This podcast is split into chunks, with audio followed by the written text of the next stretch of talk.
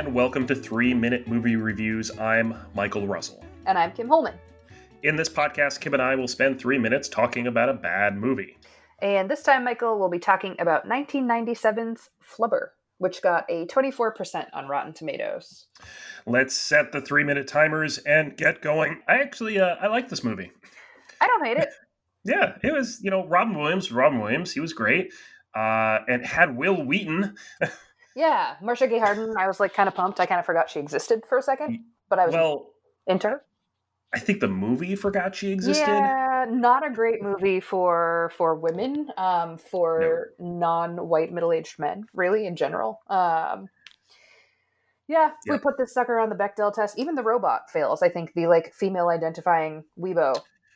Uh, yeah, she she was not an actual female character, and when she did meet uh, uh, the the other female named female character, they yeah. they only talked about a guy. So right. there's pretty big failure right there. Uh, speaking of which, we, are met in the beginning of the movie with the conundrum that the college that the professor works for is losing money, and yet we also know that he created a floating sentient robot. Right. Not to mention the, the car. College is losing money. yeah, there's a lot of like this does not compute in this movie. Yeah, because then also after he creates the flubber, which is again some weird sentient flying rubber thing. I don't, I don't know what it really is. It confuses me on all levels of physics, yeah. which I have a very rudimentary understanding of. Um, he then has a plutonium or radioactive rod that he uses in order to control the flubber's movements that he then puts in the car. So now I want to know how he had the money to get a radioactive rod and get it into his basement. Right. This view made me think about how 10 year old me didn't question any of this and was just like so along for the ride. Yes. I, I, was I was really worried. We were both really worried when we picked this movie that it was going to ruin our childhood memories of this movie. Yeah, indeed. It really didn't for me. No, and I was good with it. Yeah, agreed. Um, but it was, and it still was uh, going back to Weebo and the and the car let let Robin Williams made through the whole thing too. The, how I don't know how a floating robot is able to stay in a car without being bolstered down to the car, and that right. really bothered me in that whole car flying scene. Yeah, agreed. I don't like. I didn't take physics in high school, uh, but good yet, job. Thank you. You're.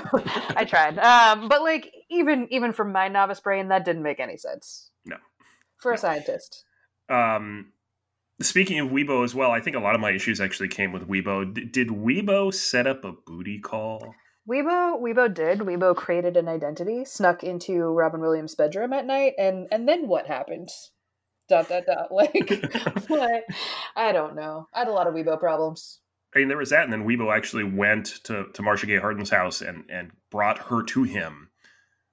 Oh yeah, and rekindled their entire relationship out of that. That's so that, true. That Maybe two booty calls for Weebo. maybe. Attempts. Maybe. Attempts. A uh, little bit of time left here. Let's talk about the good out of this movie. I am a big fan of Ted Levine and Clancy Brown whenever they're in a movie, and both of them together were just fantastic. Yeah, that's legit.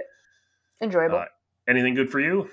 Um, I mean, I'm a 12 year old child at heart, so you know the flubber out the butt moment was still really hit hard all these years later. That's true. Yeah. Uh, and and with that, that ends our three minute movie review of Flubber. Indeed.